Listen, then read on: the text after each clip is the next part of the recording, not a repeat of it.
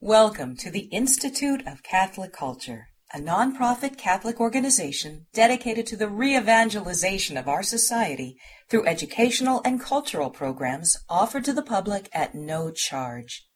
This and other presentations, hundreds of hours of audio, are available for free on our website, www.instituteofcatholicculture.org.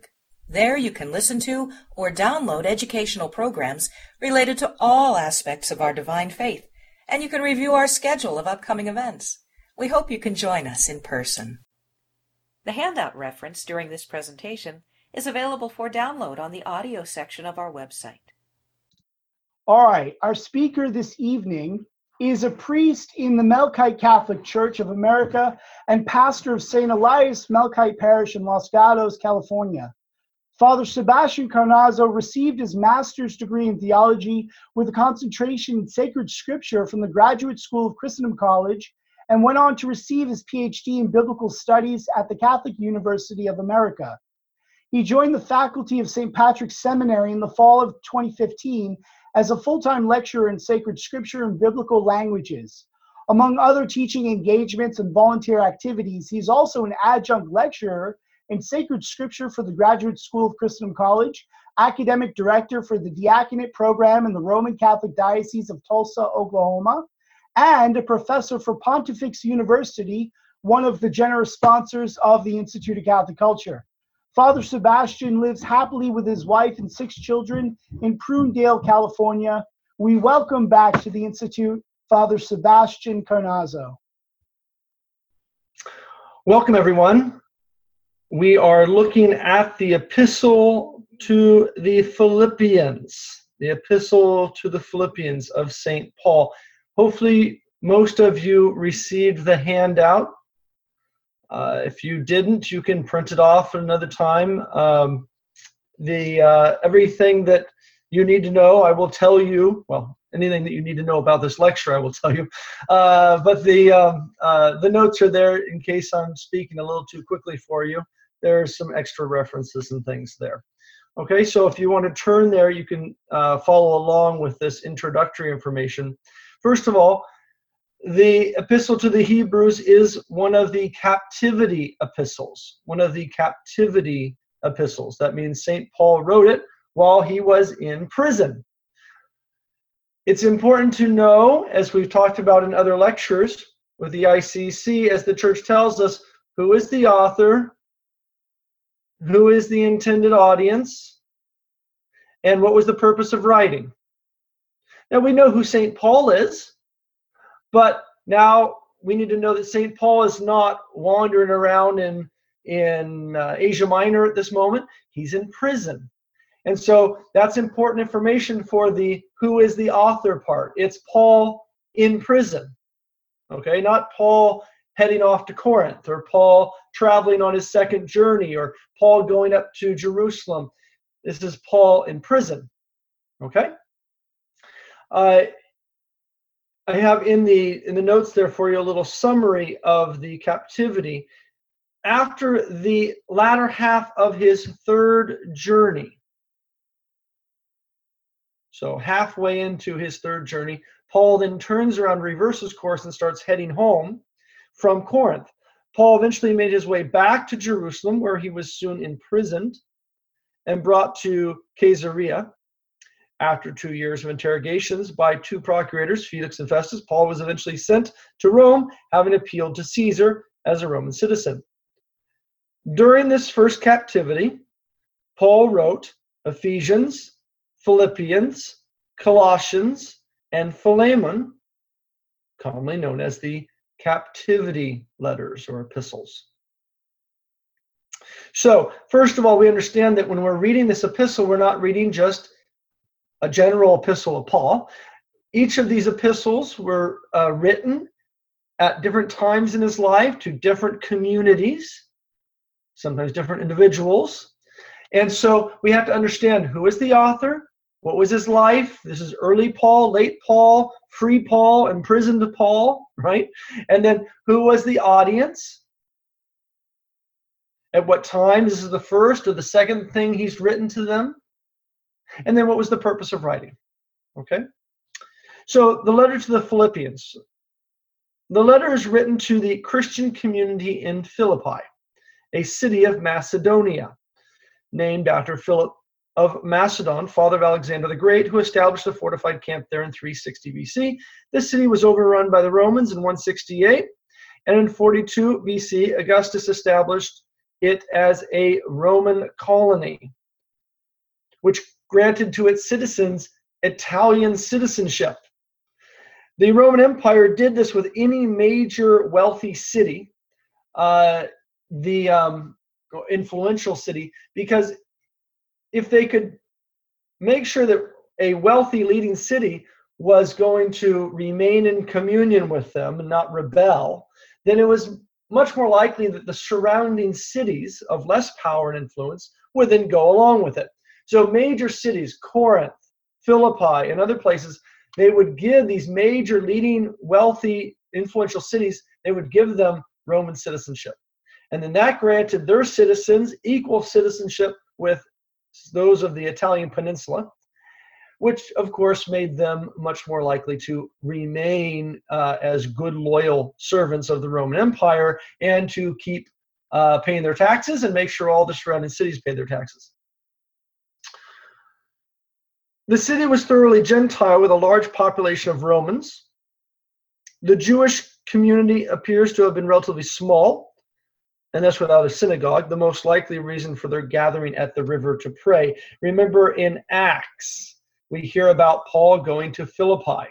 And in fact, here is in Philippi where Paul first pulls out his citizenship ID card. Remember? He's in prison and they're singing, and the jailer uh, after the earthquake is about to kill himself, and Paul ends up baptizing the jailer and his whole family, his household, and then eventually the jailer lets them know that hey, they they the governor says you can you can leave freely the next morning. Paul says, "Excuse me, I have an identification card here. I am a Roman citizen, and I have been beaten. I have been mistreated without trial. They can come escort us out uh, on their own. So they, he lets them come and they bring him out of the prison with lots of apology, right? That makes sure next time Paul goes to Philippi, they know to watch out for this guy, be a little more careful. Paul established the uh, Christian community in Philippi during his second missionary journey, along with Silas, Timothy, and Luke. We just talked about that. And he visited it during his third journey, possibly twice, when the Philippians heard about Paul's Roman imprisonment.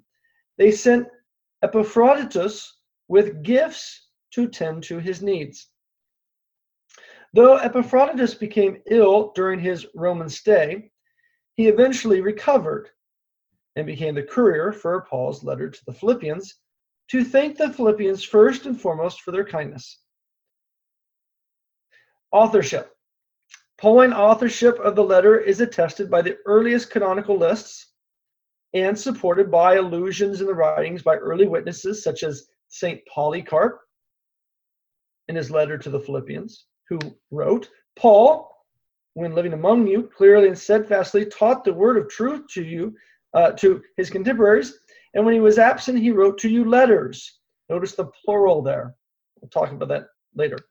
By reading these attentively, you will be able to strengthen yourselves in the faith that has been given to you. So, did Paul write more than one letter to the Philippians? It's possible. He also wrote letters to the Thessalonians.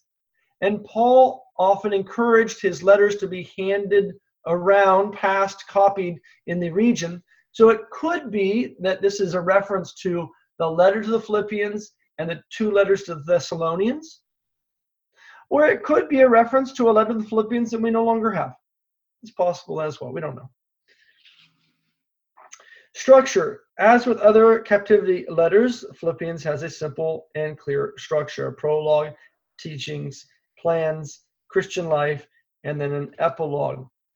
The authorship of the epistle is not something that would probably be an issue for you, but you may have heard on occasion someone referring to the letter to the Philippians as a Deutero Pauline epistle. That is an idea that developed uh, in post Enlightenment Germany, German Protestant, Protestantship, um, where they find in the New Testament things that are contrary to the beliefs in Protestant Germany at the time, and therefore then label these things as uh, deuterocanonical. So it's a way to lower their status of importance. And so there uh, was a movement in biblical studies for a very long time, unfortunately, to label this along with some other epistles that just weren't Lutheran enough uh, to uh, to be Deutero-Pauline. This we talked about in our introduction to the New Testament, and uh, so we don't need to spend too much time on it here.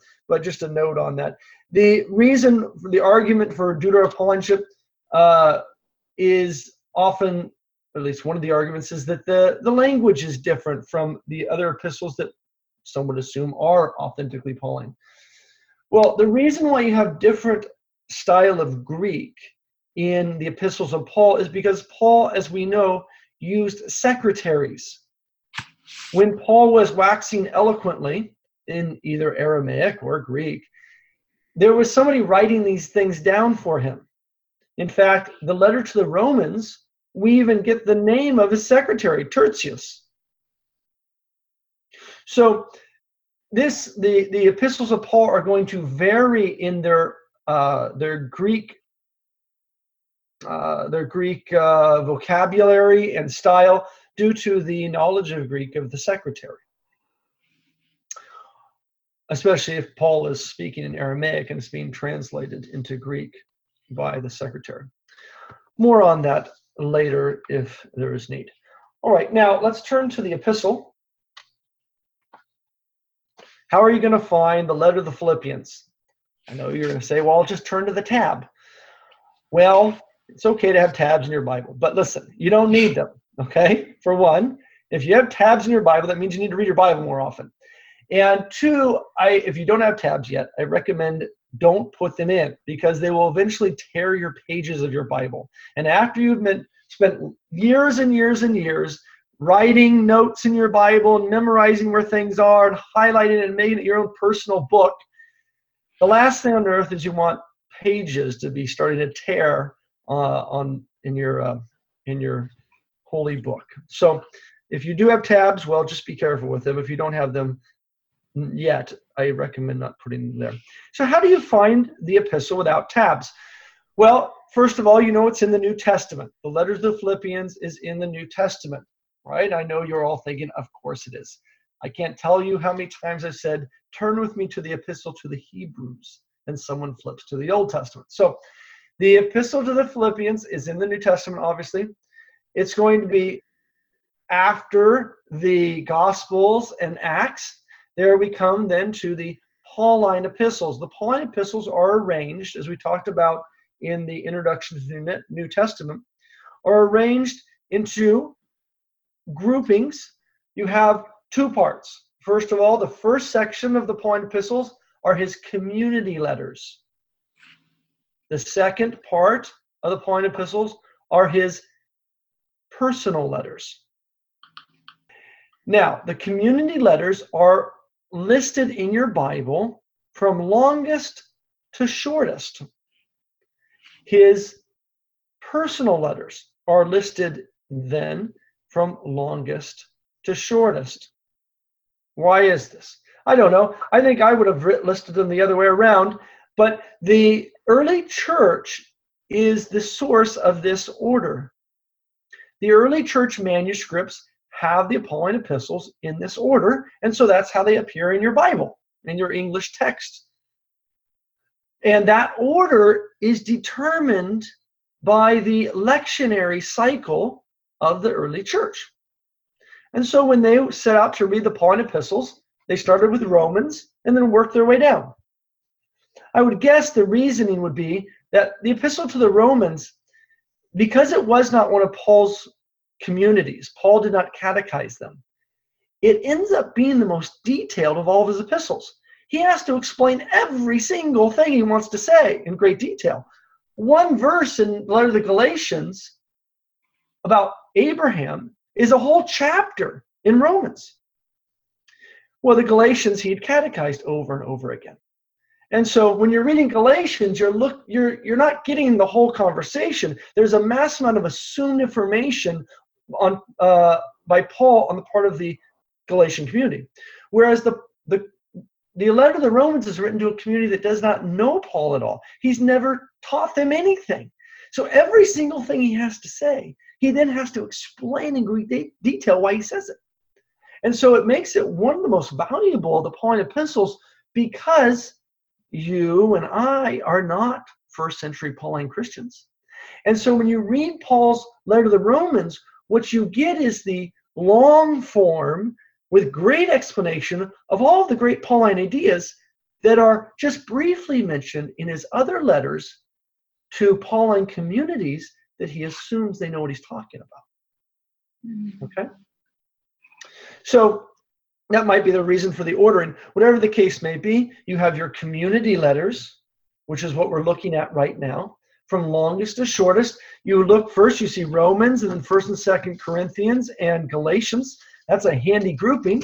Paul was very eloquent on his third trip.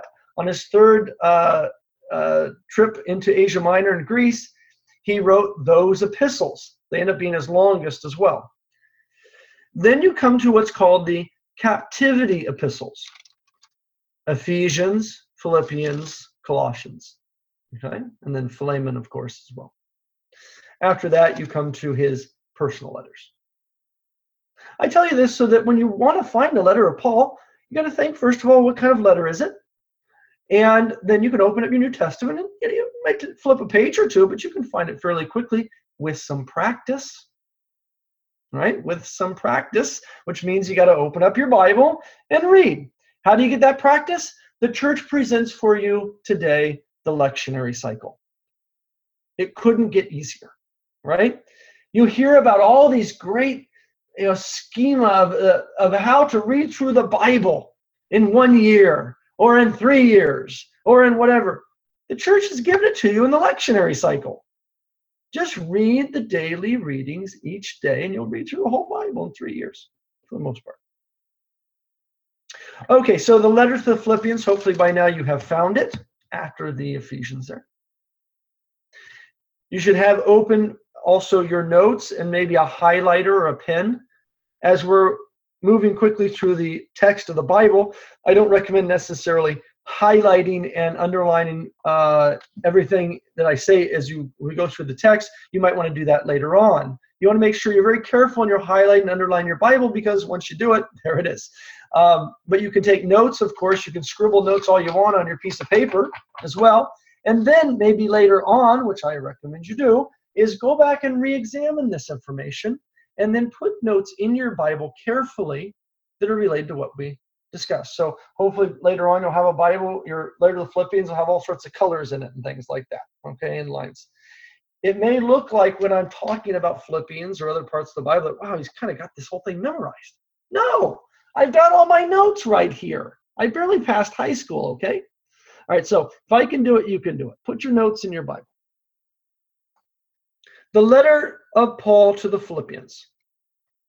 When did he write this? So you can maybe make a few notes if you like in your Bible right there. Under the title, you could put a captivity epistle to remind you.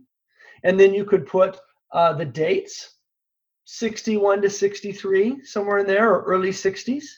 This is when he was writing this. The, the dates will be important in a second, as we'll see. Paul and Timothy, servants of Christ Jesus to all the saints in Christ Jesus who are in Philippi.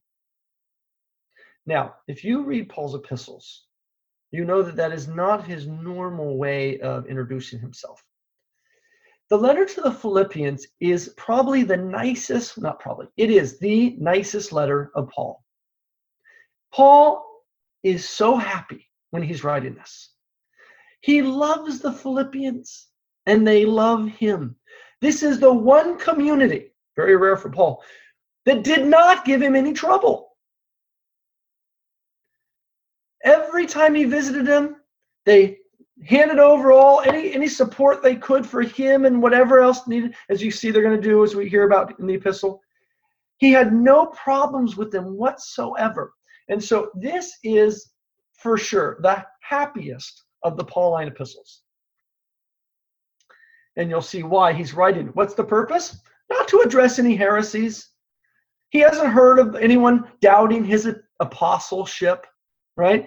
Look at an example. Look at the difference in the other epistles. For example, when you come to uh, the letter to the Ephesians, Paul, an apostle of Christ Jesus, he has to, right, pull out the sidearm and lay it on the table right in front of him. Let him know he's got authority, right? Uh, look at the letter to the Galatians. I love this one. Look at Galatians just before that. Paul, an apostle, not from men, nor through men, but through Jesus Christ. Mm, there's some issues going on in that community, right? About his authority. And so here, look at Philippians. Paul and Timothy, servants of Christ Jesus, to all the saints in Christ Jesus who are at Philippi, with the bishops and the deacons. Grace to you and peace from God our Father and the Lord Jesus Christ. You can see right off the bat, Paul is not writing this letter to correct anything, any problems of any, you know, major consequence. Okay, so the first note we want to look at there is the bishops and deacons. I feel left out. What about the priests? Hmm, maybe Paul had trouble with the priests there. No, he didn't have any trouble with the priests because there weren't any in Philippi. In fact, as far as we can see, there weren't anywhere any in the church, anywhere in the church at this time. When you look at the letter to the Philippians, this line here, and you compare it to other places in the New Testament, you find this same pattern a reference to the bishops and deacons of a community, but no mention about the priests. Compare this, for example, flip over to Paul's personal letters, and you come to his letter to Timothy, his first letter to Timothy. Look what it says in 1 Timothy chapter 3. The saying is sure if anyone presents himself to the office of bishop, right, offers himself to be consecrated as a bishop, he desires a noble task. Now, let me tell you what a bishop ought to be like before you lay your hands on him, Timothy. Okay, now, then look at verse 8. Now, the deacons, let me tell you about them, about the priests. Same thing in Titus. Look at, flip over in Paul's personal letters now. After his second letter to Timothy, look at Titus. The same thing here. He talks about the the um, and this is in uh, Titus chapter one, chapter 1, uh, verse uh, let's see, verse 6 if anyone is blameless, his husband or wife, and his children are believers, and not open to the charge of being profligate or insubordinate, for a bishop as God's steward must be blameless. Now, if we look at the early apostolic literature, and I give you in the notes, by the way, the other places where you get these references to bishops and deacons. If you look at the early apostolic literature, what you find is early on, of course, we know there were apostles. Again, we addressed this in the Introduction to New Testament course, so this is a review for many of you. Early on, of course, there were the apostles, the ones that Jesus sent out, apostolos, one who was sent away. Okay? Those apostles continued to be apostles, sent. They never stopped. They came to a location, they established a church, and then they moved on. This is what we see Paul doing, for example, on his journeys in Acts chapter 14. In Acts chapter 14, Paul doesn't just come to a city, preach the gospel, baptize a bunch of people, and leave. He leaves them fully equipped sacramentally.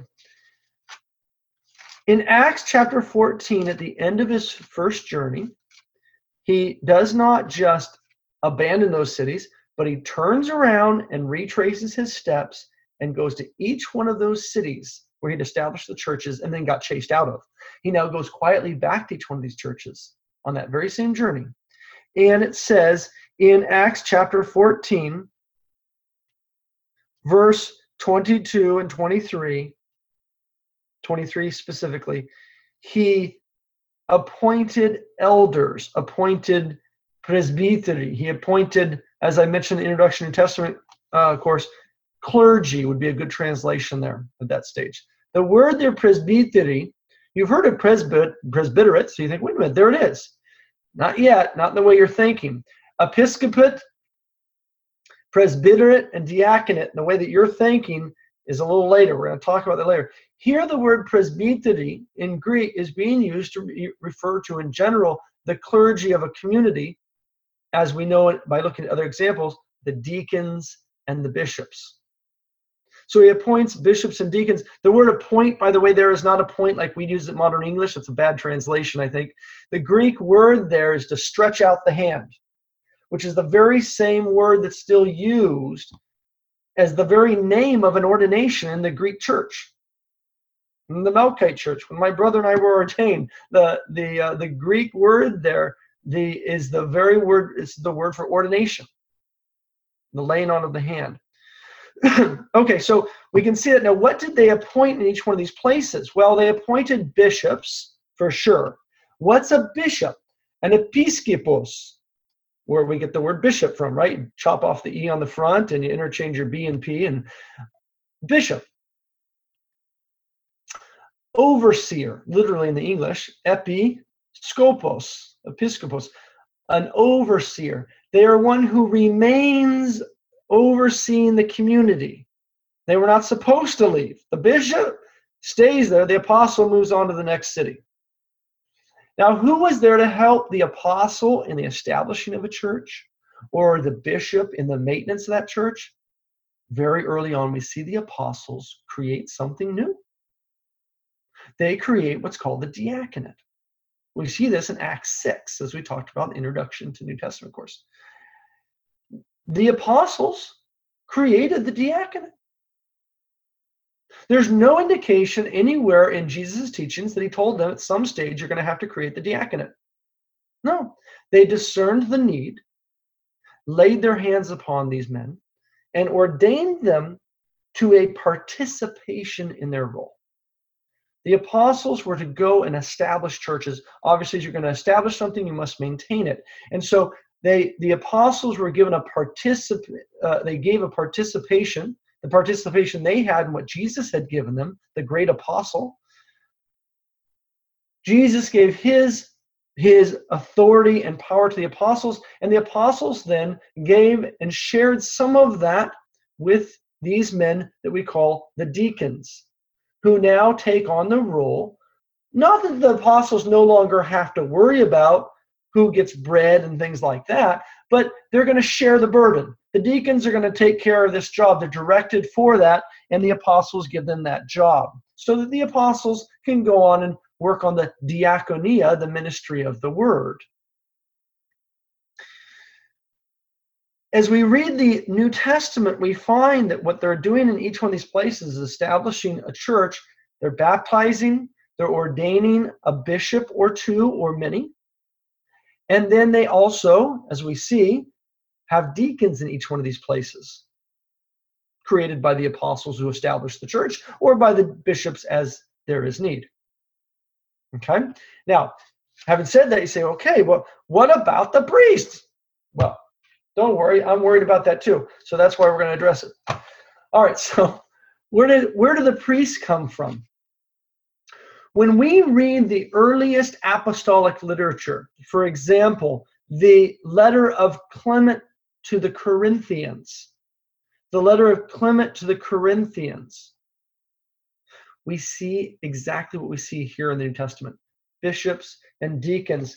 If you just want to make a note for yourself there in your um, in your I give it to you. I didn't give you the notes. So you can make a little addition to your notes there. I say, see also the letters of Ignatius of Antioch.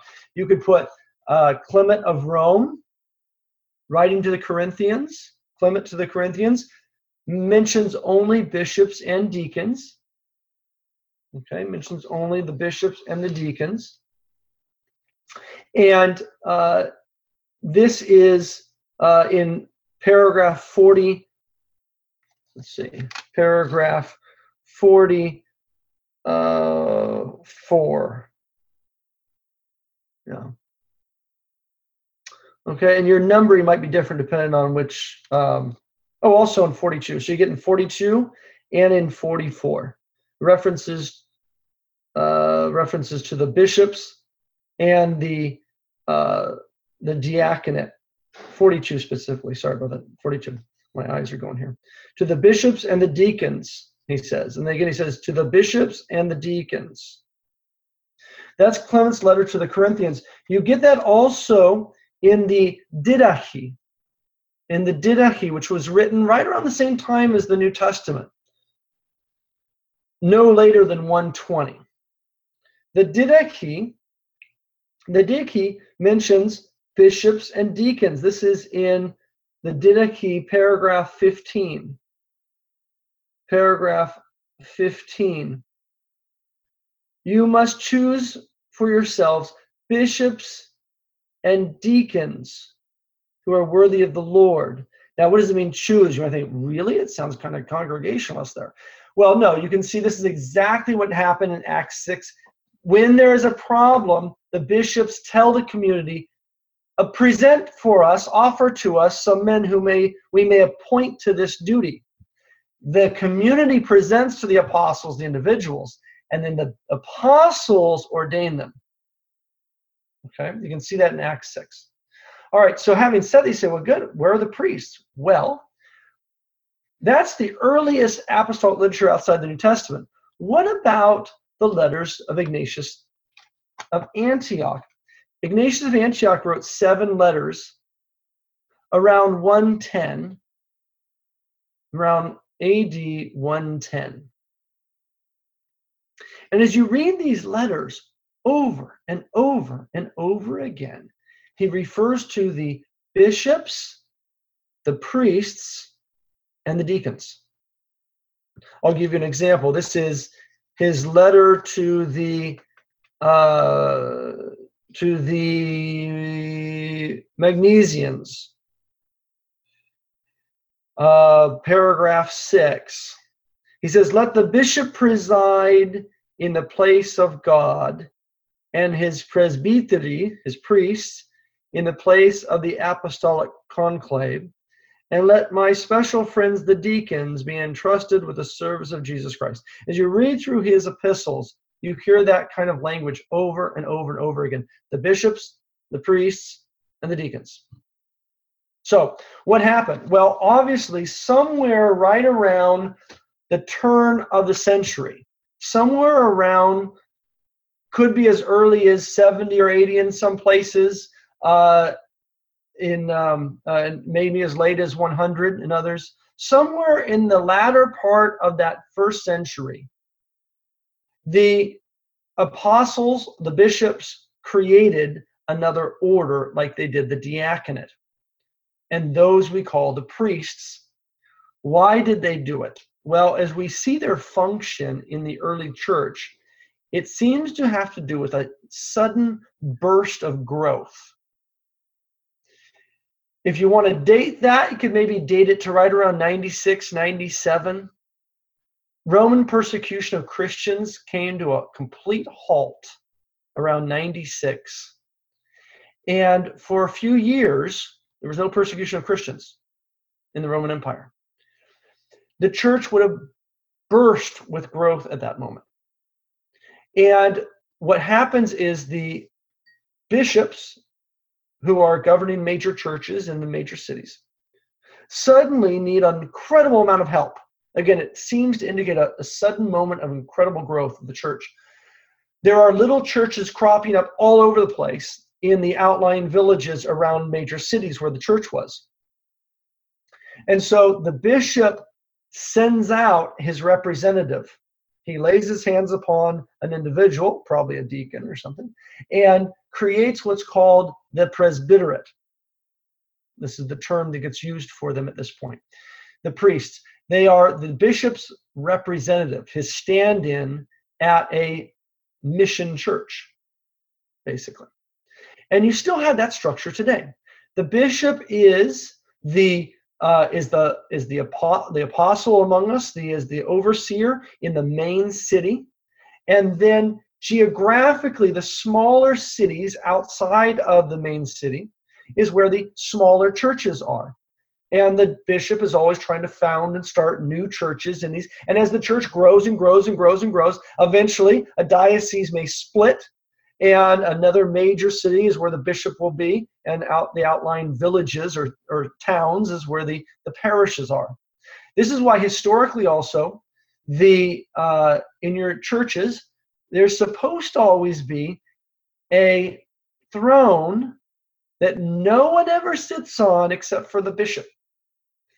You you may remember those of you who are a little older than I am uh, may remember in some of the older churches you may have remembered seeing this where there was a chair that was often off to the side and no one ever sat in that chair except for the bishop when he came. It was called the bishop's throne. Today when the bishop comes for a visit either the priest gives up his seat or they set a special chair there for the bishop. But historically, the chair always remained visibly to the people when the bishop was not there, as a constant reminder to the bishop, uh, to the people, and to the priest that this is the bishop's church, his mission church. All right. So bishops and deacons. Boy, that's a lot on that verse. Are we going to get moving here? Of course we are. However, this is an important issue. Most people today, most Catholics are interested in Bible study uh, at least get interested in it because of apologetics. They start out that way. And then they start diving in and say, wow, this is neat stuff. Well, this is one of those places where you can sometimes have an issue, an apologetic issue, because you just have bishops and deacons, no priest mentioned here. You will find in Protestant churches, Protestant, many pro- modern Protestant churches, you'll find the recreation of a church hierarchy based upon their reading of the Bible. So they come to Sunday Philippians, well, they had bishops and deacons there. So you'll come to a Protestant church, and now all of a sudden you find, oh, yeah, the bishop so and so is going to visit, and the deacons are running the church, right? Who are these guys? Well, they've got these titles, they've created these titles to look like what they're reading in the Bible, but they have no understanding historically of the development of these things. And if someone ever questioned the authority of the church to create the presbyterate, well, then of course they'd also be questioning the authority of the apostles to create the diaconate as well. Verse 2 The grace to you and peace from God, our Father, and the Lord Jesus Christ. Verse 3 I thank my God in all my remembrance of you. The Pauline epistles usually have, after this typical greeting of some sort, I, Paul, with so and so, greet you, the church of, fill in the blank, grace and peace to you from God our Father and the Lord Jesus Christ. Notice he calls, he says, God our Father and the Lord Jesus Christ. Doesn't he believe that Jesus is God? This is an early Trinitarian, a way to speak in Trinitarian language before we've got the councils hammering all this stuff out. Paul refers to the Father as God and Jesus, the Son, as the Lord. So it's kind of a downgrade, isn't it? I mean, shouldn't he refer to Jesus as God as well? Well, he is. If you understand that the word Lord in Jewish Greek, right, which is what the New Testament is, in the Septuagint Greek of the Old Testament, Lord, Kyrios, is a circumlocution, another way of saying the divine name. Rather than say the divine name Yahweh in the Old Testament, when the translators, the Jewish translators, from Hebrew into Greek, preparing text for the Greek speaking synagogues, what we call the Septuagint, when they wrote the divine name, instead of actually putting it into Greek, what they put in there was the way that they referred to the divine name at the time, as that is through circumlocutions. The Jews continued to do that, to refer, instead of saying the divine name, lest they profane it, breaking the commandment, they avoid saying the divine name unless they must say it. And so rather than just say it all the time, they would say something else. So the Lord, or um, uh, so in, in Hebrew, Aramaic, uh, Adonai, or you might hear uh, Hashem, the name, things like that. So when he refers to God the Father, he uses the word theos in Greek, God for the Father, and then for Jesus, he uses the word Lord, Kyrios, which is a Jewish way to talk about the name of God, which is going to be very important, of course, in chapter 2 of this epistle. This will come up again. I point that out to you because sometimes in apologetics, Jehovah's Witnesses knocking at your door will use something like this to confuse you, but you can show them that verse along with Philippians chapter 2 proves the very point that I just made for you. Chapter 1, verse 3 I thank God, I thank my God in all my remembrance of you, always in every prayer of mine, for you all, making my prayer with joy, thankful for your partnership in the gospel from the first day until now. Look at this. He's very happy with these people. So, what does he mean? Their partnership in the gospel. Again, the Philippians were very generous with Paul. They were started out as a small Jewish community church. Remember when Paul was in Philippi, there was no synagogue. He used to go into a city, find the local Jewish neighborhood, locate the synagogue if there was one, wait till the Sabbath. Then he'd walk in with the rest of them, sit there and wait. And then when they asked if he had anything to say, he'd say, Absolutely, I do. And he'd stand up and he'd preach the gospel until they kicked him out of the place. Well, when he came to Philippi, you remember, there was no synagogue, which means that the Jewish community was very small there. And so he found a little place down by the river where he thought they might be praying. The Jews would want to get away from the, the city and the noise to pray. And so he finds them down there. Remember Lydia, the seller of purple goods and all that. So uh, the but this community being small, this very the, the church being founded by us out of a small Jewish community uh, was very generous with Paul very generous with Paul whenever he passed through. In fact, you can make a note for yourself there to Second Corinthians chapter 8. 2 Corinthians chapter 8, where Paul is actually in Philippi when he writes Second Corinthians, or as far as we can discern, he's there. And he writes to the Corinthians, which were a very wealthy church. He says to the Corinthians, I encourage you before I arrive, I'll be there in a couple weeks, to start storing up goods uh, each Sunday, the first day of the week as you gather, so that when I come, you might not have to gather it up all at once. And then he goes on, he goes on to encourage them. He says, Look, Macedonia has been very generous, beyond their means. And if I come to Corinth with Macedonian disciples with me, and they come to Corinth and they see that you're not as generous as the Macedonians have been. It's going to embarrass me as well as you. So he makes a big point to the Corinthians about the generosity of the Philippians, primarily the Macedon, the the uh, the uh, the Philippians, those of Macedonia, as you can see there in Second Corinthians chapter eight. You can read that on your own uh, for a little expansion of what he means there. Now, he says not only from the beginning, but until now. What do you mean until now? Remember, they've sent Epaphroditus to give him gifts and care for Paul in prison. And I am sure that he, um, uh, Gospel verse, and I am sure that he who began a good work in you will bring it to completion at the day of Jesus Christ. It is right for me to feel thus about you all, because I hold you in my heart. For you are all partakers with me of grace, both in my imprisonment and in the defense and confirmation of the gospel. For God is my witness, how I yearn for you, all with the, the affection of Christ Jesus. So they've been supporting him while he was imprisoned and during his defense. He had to stand before Caesar and defend himself. And so his proclamation of the gospel in this situation is being supported, he says, by the Philippians. Why? Because they sent this guy with some, some presents to support him.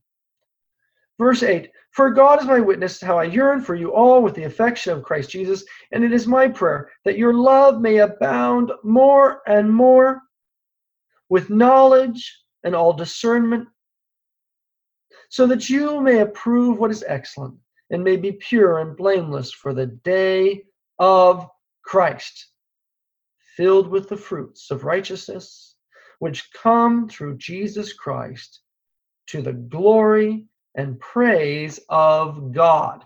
Now, what you want to do there, if you want to use translate Pauline language into modern English theological language, you would put the word God there, you put Father. You'll see how this works in a second. So, through Jesus Christ to the glory of the Father, right? You might say, oh, that sounds a little, that makes a little more sense. So, the, uh, the glory and the day of the of Christ, the day of Christ, what is going to happen on the day of Christ? Hmm? What's going to happen on the day of Christ? We'll come to that in a second. Verse 12 I want you to know, brethren, that what has happened to me, my imprisonment, has really served to advance the gospel.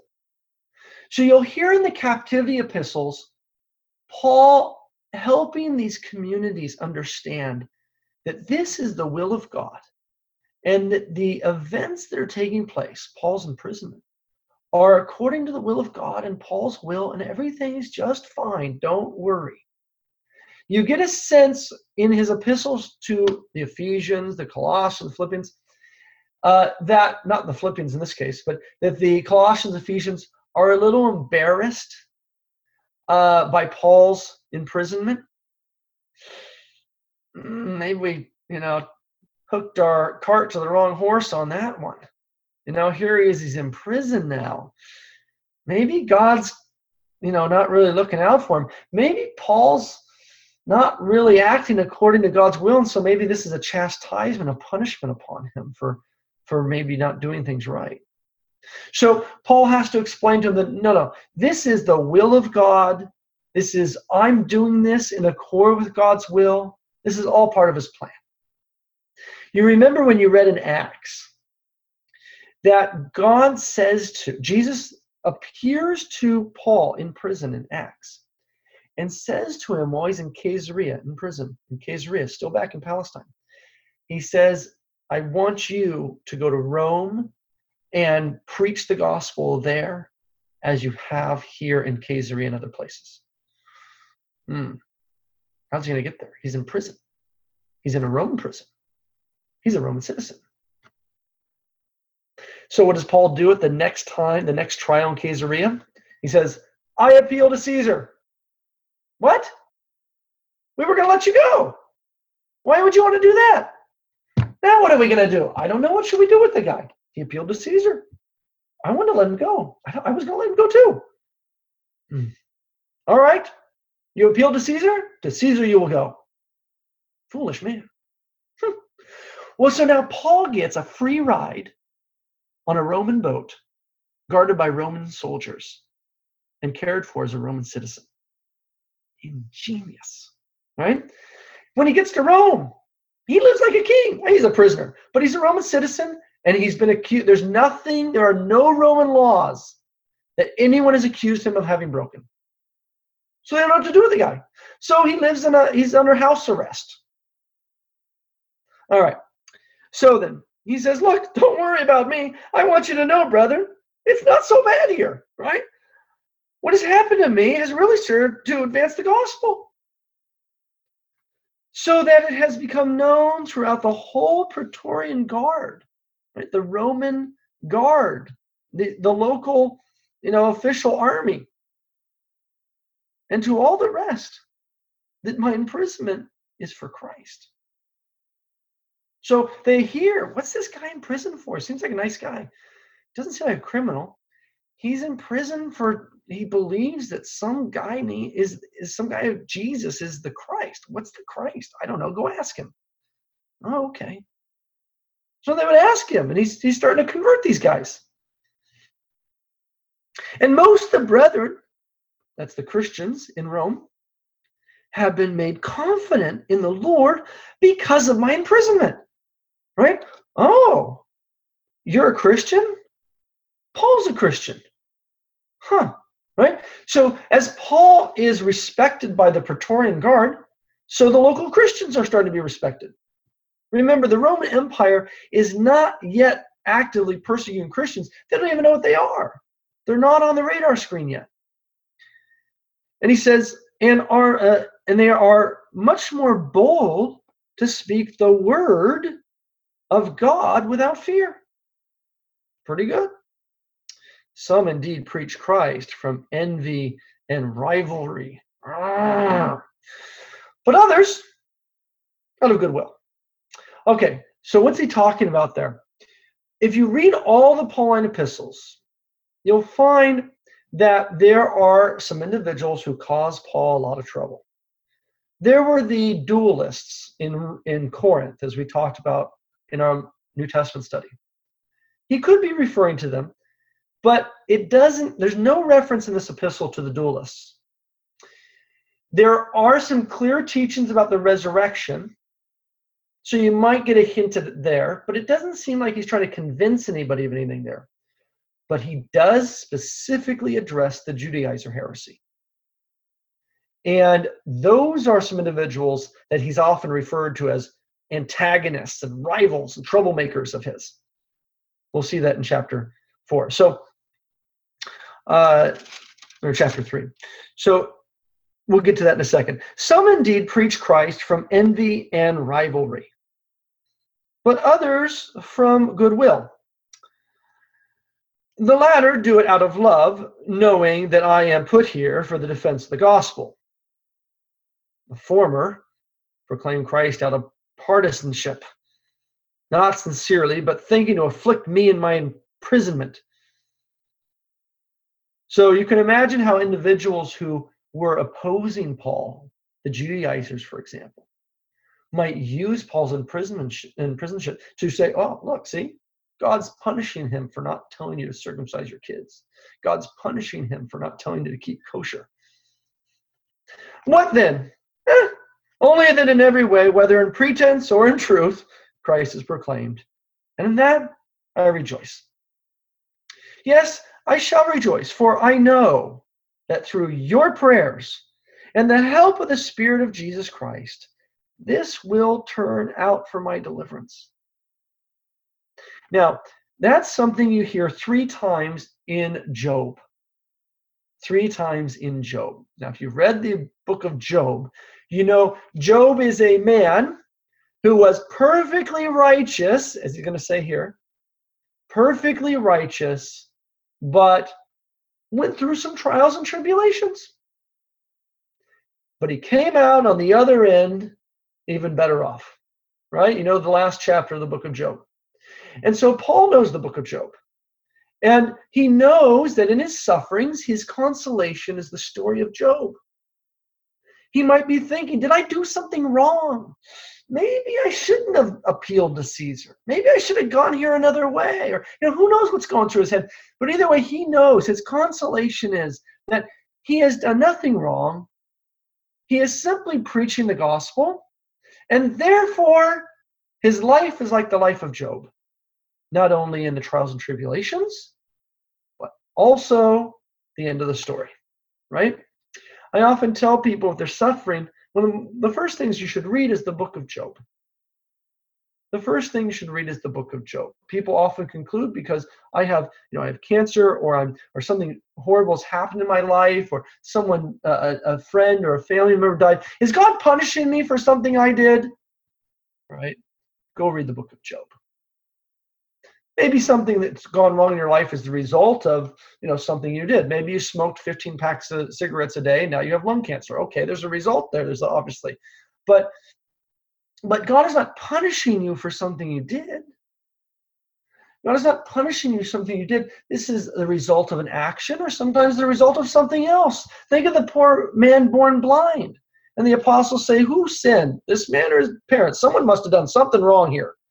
And jesus says Neither. Right? Neither. But that the glory of God might be manifest in him, that you might believe, having seen what I do with him. Right?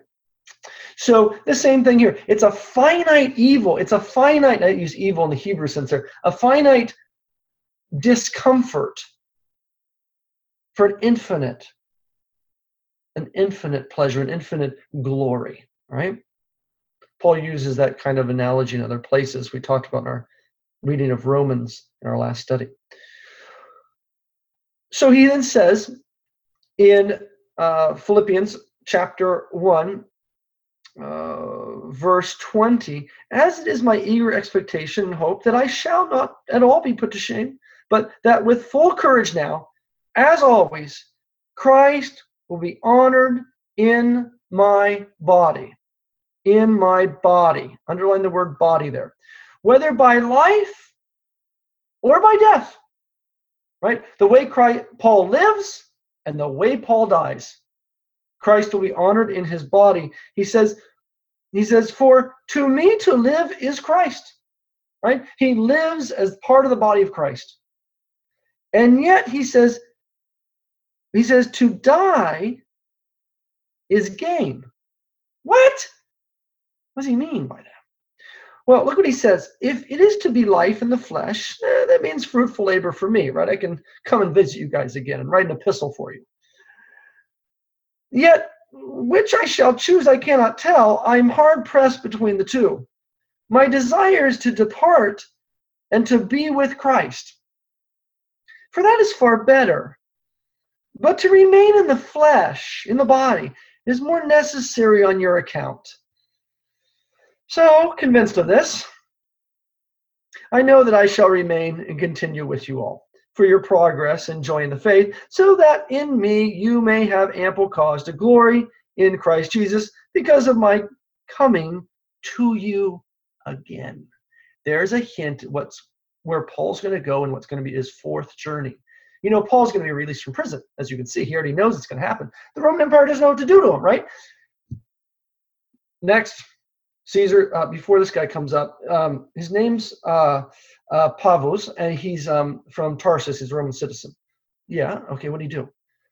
We don't know. He, he, he believes in some guy from Nazareth as the Christ. What's that mean?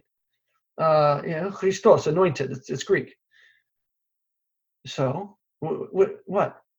I don't know. We have no idea what to do with him. Okay. Next.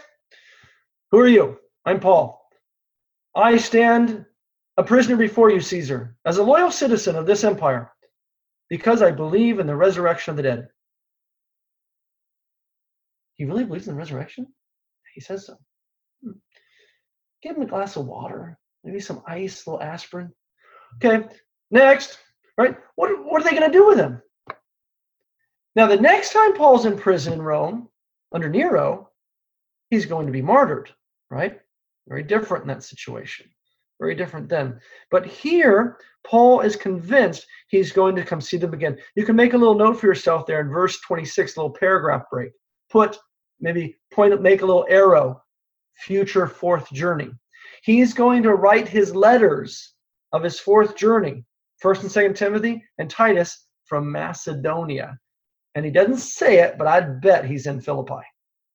Okay, that's a wonderful spot to take our break, and then we'll come back and talk about what does this mean to leave the body, and what else is Paul thinking is going to happen next.